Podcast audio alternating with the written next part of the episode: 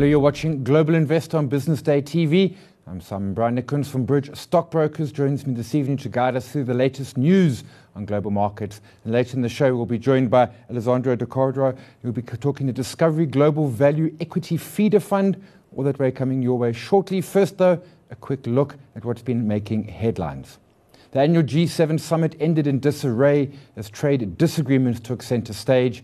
US President Donald Trump initially sought separate trade deals with Canada and Mexico, but ended up lashing out at Canada and retracted his endorsement of the joint statement. Germany, in the meantime, sees no immediate solution to the trade dispute and has urged Europe to act decisively. Onto some company news. According to the Japanese Financial Daily, Apple will ship 80 million new iPhones this year. That's down 20% from the initial target set last year for its iPhone 10 and its iPhone 8 models. Apple shares, as well as those of its suppliers, fell in the news, but its market value is continuing its climb. It is now close to hitting $1 trillion. And St- uh, Starbucks shares fell as the departure of executive chairman Howard Schultz added to a run of worrying headlines for the world's biggest coffee chain. He has more on that report. Starbucks shares plunged after its executive chairman Howard Schultz said he's leaving the company at the end of June. Schultz served as Starbucks CEO for almost three decades. In 2016, he shifted to the new role of executive chairman. Schultz has been an architect of the coffee chain's huge commercial success, and analysts see his resignation as a loss of a visionary. Schultz's departure also fueled speculation that he could make a U.S. presidential bid. Technomic's Joseph Pawlak. They're losing the heart and soul of the company he's the one that's taken the company from a handful of units to you know over 25,000 units worldwide. And although he's stepped away from the day-to-day operations of the business, now that he's fully stepped away, they've really lost kind of their overall leader, icon of the business. So that's going to have some impact, especially from the employee's perspective.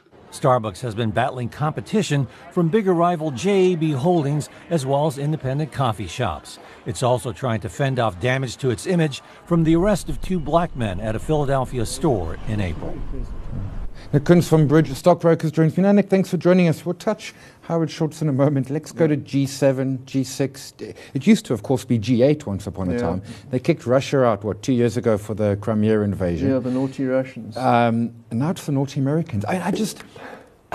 It's just it's just a mess, and perhaps the scariest part is the market shrugging it off. We can get to that in a second, but it is a mess when, when what is effectively almost a third or half of your global economy uh, meets and, and, and simply can't come to an agreement.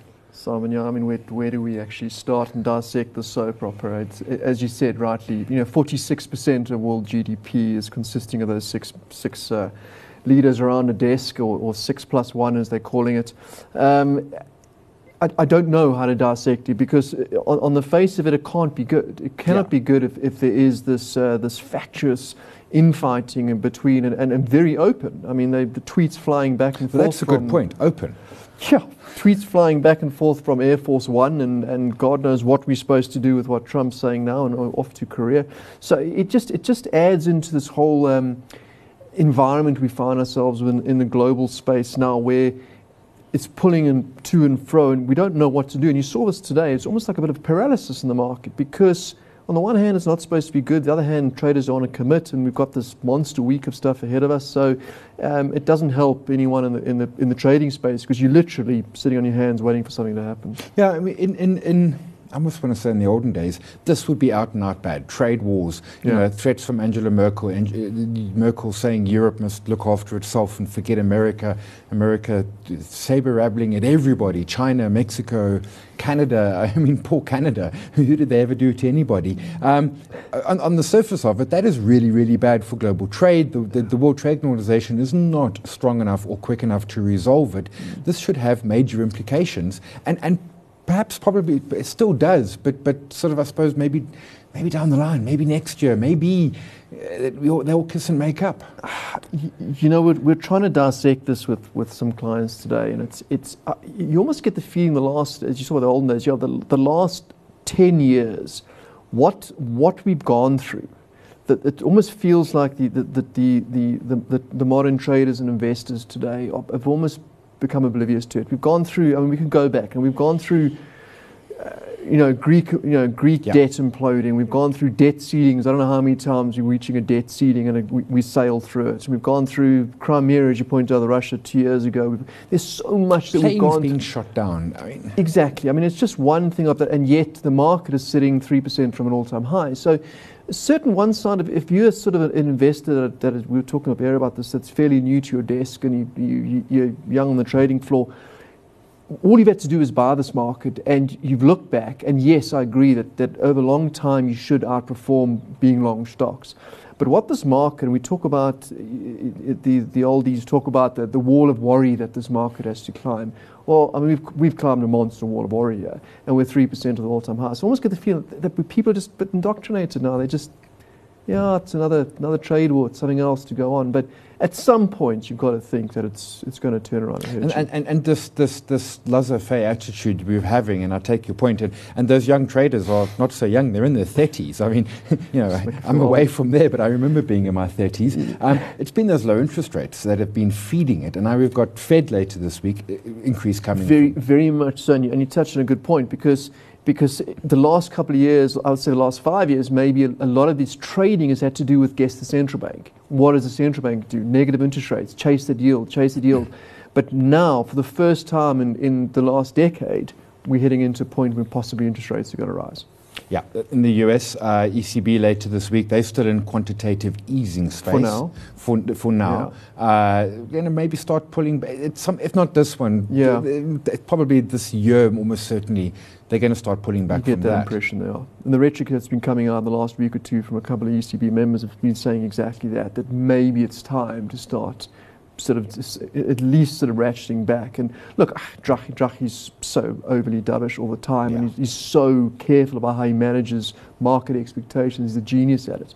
Um, but you do feel like now all the central banks now are starting to exit. Uh, Skodaga Stock News, mentioned in the intro, uh, uh, Starbucks, uh, Howard Schultz, he's executive chairman. He was CEO from 86 to 2000 when he really turned it from a, a small little Seattle mm, sort of coffee shop, nothing, into a global player. Came back in 2008. Uh, last year became executive chair.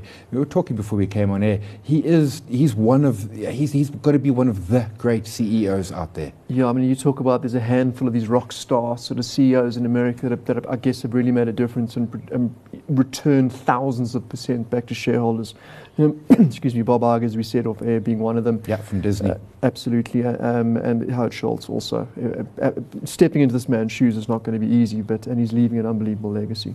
But he has got uh, a qualified person coming into it. But there's always a, a bit of a concern when, when, when this sort of thing Mm. happens. When your your your you know one of the best leaders to, to in the generation quits, there's worries. As a Starbucks shareholder, price been under a bit of pressure. Is that opportunity? Has it got enough institutional memory slash momentum behind it? Perhaps? I think so. You know, the timings that uh, look, he's been there three decades. You know, so it's not as if he hasn't you know served his time. Um, Starbucks has been knocked with a few little things. They had, they had a couple that, that incident with alleged racism as well Mhm. with with uh, in America. Um, the stock is, is at one stage down about 20% from its highs. It's bounced back a little bit now, but as you pointed out, it, it's been a little bit under pressure. But it's still trading on a, on a very low PE relative to the rest of the marketplace in America, which is expensive. Decent dividend yield, cash flow, flush. Um, I think it's more a trading up, more a buying opportunity than than it is a negative. Yeah, and they've done amazing strides Yeah. in China. Uh, federal judge is going to decide on whether AT&T can buy Time Warner. I actually forgotten just how long. He said almost two years it's been going on. An $85 billion deal. It has been forever and a day. Um, and it looks like it's probably going to happen. Finally, w- tomorrow is the day, supposedly. Whether it's good or bad, it is just going to roll through. And we've seen a couple of these major mega mergers, particularly in this sort of space, Yeah. and, and particularly when the telcos. We've seen it with Verizon buying AOL uh, and, and Yahoo, for goodness sake, trying to find relevance in, in the new space. And, and, and, I'm, and dissecting these two particular companies, it, it's difficult to see who benefits more than the other. You know, you, you, you kind of get the feeling that, that maybe AT&T shareholders are the ones that are finally going to get more upside and be glad the saga's over. But yes, it's, be, it's been a talk about soap operas on the show. I mean, this has been a, another one, two years. but tomorrow apparently is, is the day the judge rules. Uh, that and Trump meeting with uh, Kim Jong Un, supreme leader or whatever he is of Korea. Quickly before we go, EM rout continuing all over the place. Uh, uh, well, frankly, right here yeah. at home. We're seeing it in Turkey, we're seeing it in Argentina, we're seeing it everywhere. Uh, if we're looking offshore, if, if, you're in America and you're looking offshore, EMs are probably a new universe. For us looking offshore, surely we've probably got enough EM exposure just because we are an emerging market.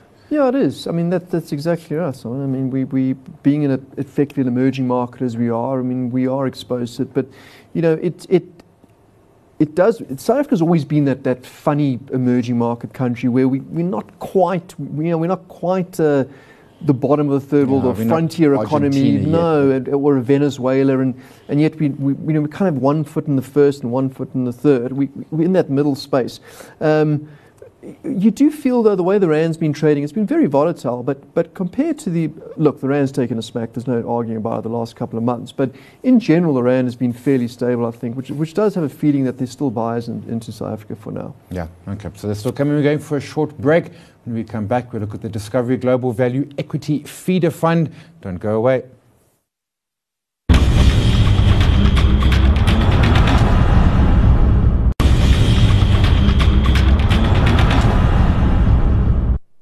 Welcome back. You're watching Global Investor. Still with me in studio, Nick from Bridge Stockbrokers, joining us on the line from London to discuss the Discovery Global Value Equity Feeder Fund, uh, Alessandro de Corrado. Alessandro, thanks for joining us. I'm butchering your surname. Please help me there before I go any further.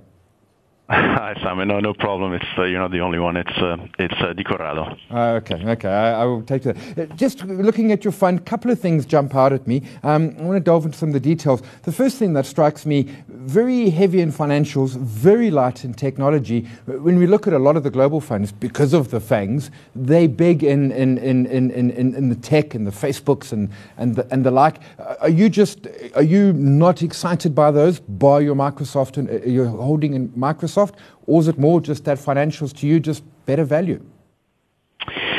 Um, well, no, say obviously the, the underweight in financials in um, in IT and technology has been a has been a big detractor for us. Uh, you know, it would have been better to be to have more, um, but we just um, struggle sometimes a little bit with.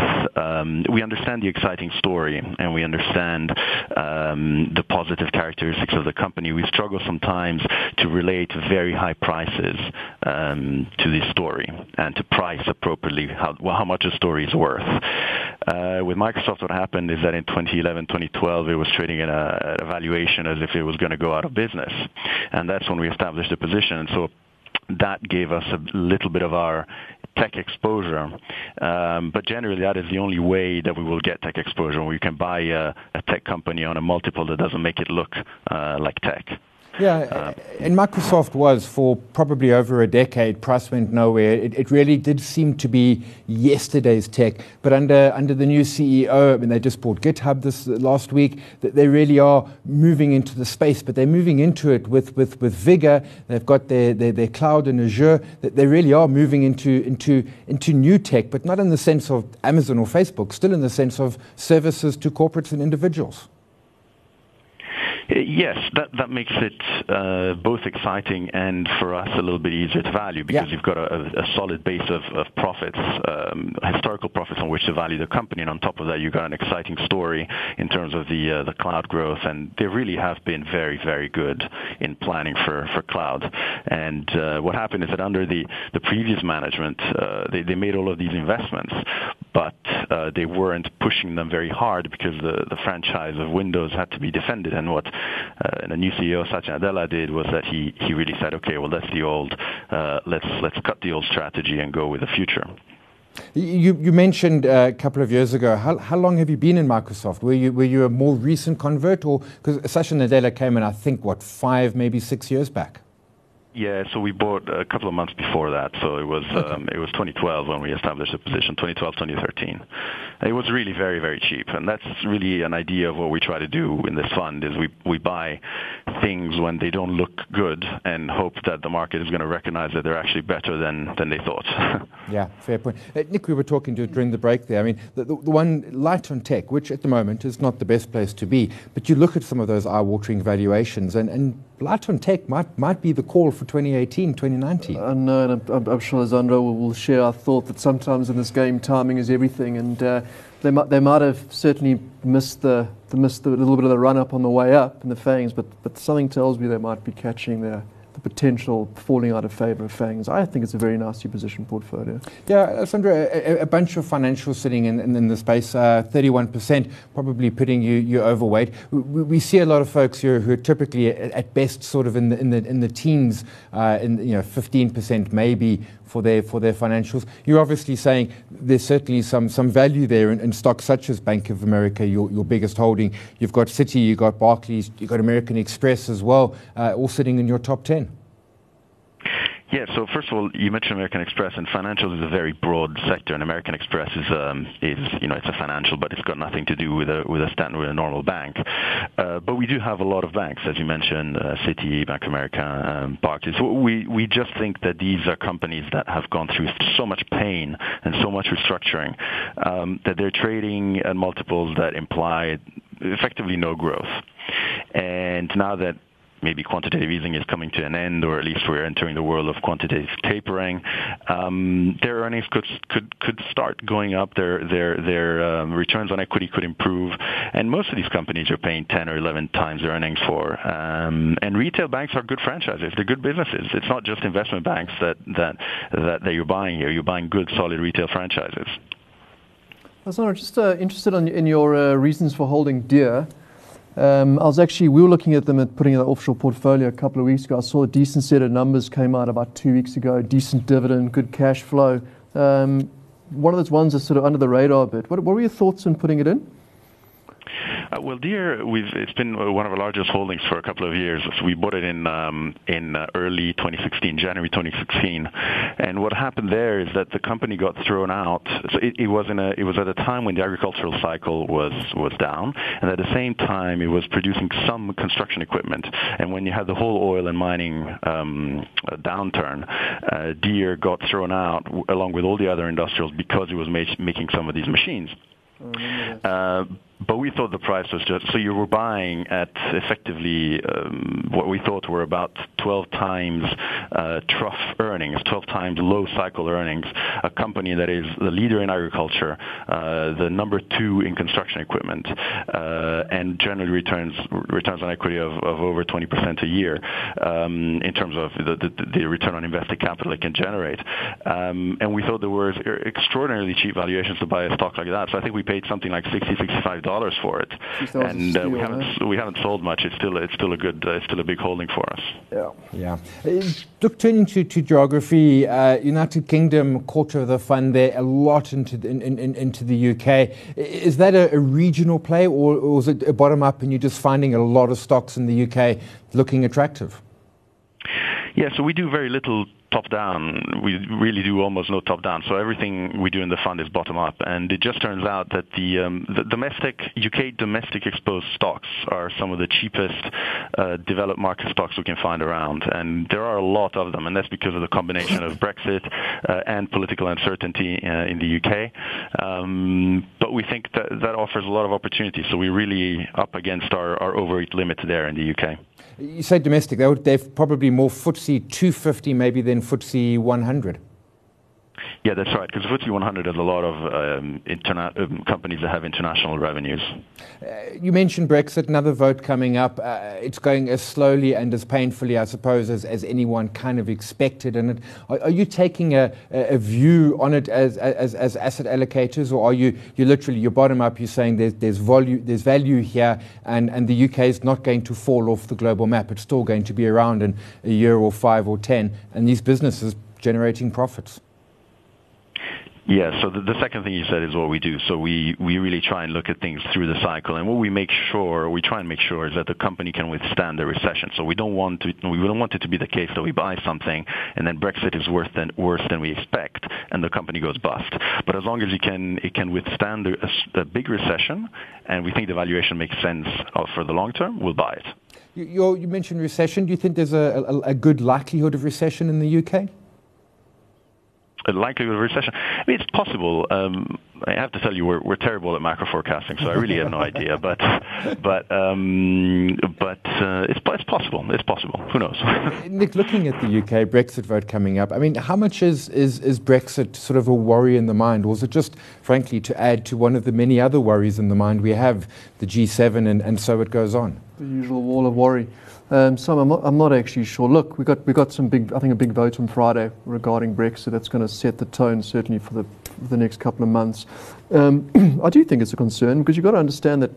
I'm sure you do. That. I mean, most most of these the the, the, the top the the FTSE 100's been you know it's been on an absolute charge off the back of their, their weakening the weakening sterling is doing them a big favour. But I think we're getting to the point now where it's starting to now he gets to the nitty gritty in the small print, and that could make or break what happens. Um, but Carney's been very apt at, uh, yeah. you know, basically talking it down and saying, you know, rates are going to go up. You know, the economy's not firing on all cylinders just yet. So he's been doing a bit of a Draghi over there. But um, let's see. I say Friday's the vote. So. Alessandro, coming back to you, Europe ex UK just over 3%. A lot of folks have been saying the US has run hard. We've got the Dow at, at all-time highs. Uh, the FTSE 100 certainly concerns, as you said, uh, you the mostly 250. But I see a lot of folks going a lot more into Europe. You're taking a lot more cautious space there in, in terms of, of, of the size and the fund. I'm assuming you're just not finding those quality companies that are that are offering attractive valuations. Notwithstanding, we might be entering a sort of a tapering of their QE. Yeah, Europe is an interesting one because the, the, the obviously good companies are, are very expensive. Um, and then you've got a, a, a number of, of, I would say, lower quality businesses that are potentially interesting, but not that interesting. And then you've got the banks which are undercapitalized. So it's difficult to know there how much capital they're going to need, to, to, to need in the future. Um, but we're just not finding that combination of, of decent business, solid uh, returns on capital, and the cheap valuation. So uh, the the UK uh, seems to offer more of those. And it's interesting you say everybody is is, is jumping into Europe, and you're right. But uh, Bank of America Merrill Lynch recently put out a note, um, uh, their their fund manager survey, showing that UK equities uh, are the biggest underweight among global fund managers out there. So it's really a very very disliked. Um, asset class. And, and that kind of calls to your, your strategy. You, you, mentioned in the, in the disclosure documents, you say the fund is a, is a contrarian value. And certainly, you know, you seem to be where, where, where, other, people, where other people aren't. And I suppose it's not on purpose. It's just you're looking through a different set of lens. And it does make for a, a very different fund to a lot of the ones that come across our desk here because of that, that contrarian view that you're taking. Yeah, we, we try not to do it mindlessly, so we don't just go out and buy stuff just because it's going down. but but we um, but the instinct is contrarian. So we, we think that in order to outperform over the long term, you have to do something that's a bit different. And if you're managing a long only fund, you have to look at what other people don't want to buy. So that's absolutely right. Is the is the is the, the, the essence of our philosophy. Yeah, I, I hear you absolutely. I get away from the herd, otherwise you're just part of the herd. Head off in the in the other direction. Uh, quick last question: you, are sitting on, on, on a fair chunk of cash, eight and a bit. Is, is that strategic, or, or is that just a, a, a, circumstance at the particular end of April, which was for this uh, uh, uh, uh disclosure document? Uh, yeah, it's still about the same uh, the same level, but it's not it's not strategic. It's basically just a function of the opportunities we find. So uh, if we don't think that we uh, we've got enough opportunities around, we just sit on a bit more cash and we'll deploy it when we find the new stock ideas. We're constantly looking for new ideas, so hopefully we'll invest it uh, soon. But you never know. You, you, you show us the top ten. How many stocks are there in, in, in the fund?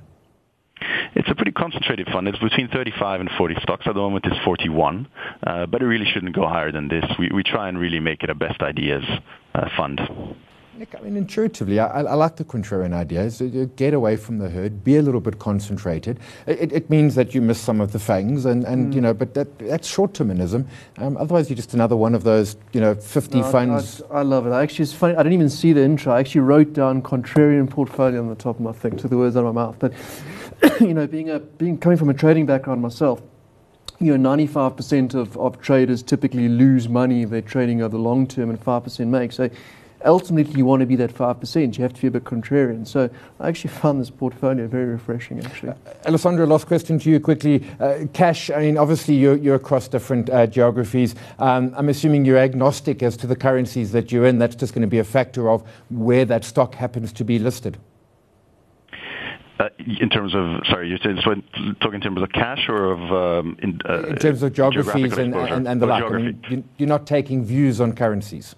No, no, we're not taking views on currencies, and we, we don't hedge currencies generally. It could happen, but we generally don't hedge currencies. So it's just literally where we find the business, uh, that will be where the geographical exposure is. I like it. Different, interesting, always fun. Thanks uh, for the show this week. My thanks to our guests, Nick Kunz from Bridge Stockbrokers, Alessandro, who's a portfolio manager of the Discovery Global Value Equity Feeder Fund. My thanks to you for watching. I'll catch you same time next week. Goodbye.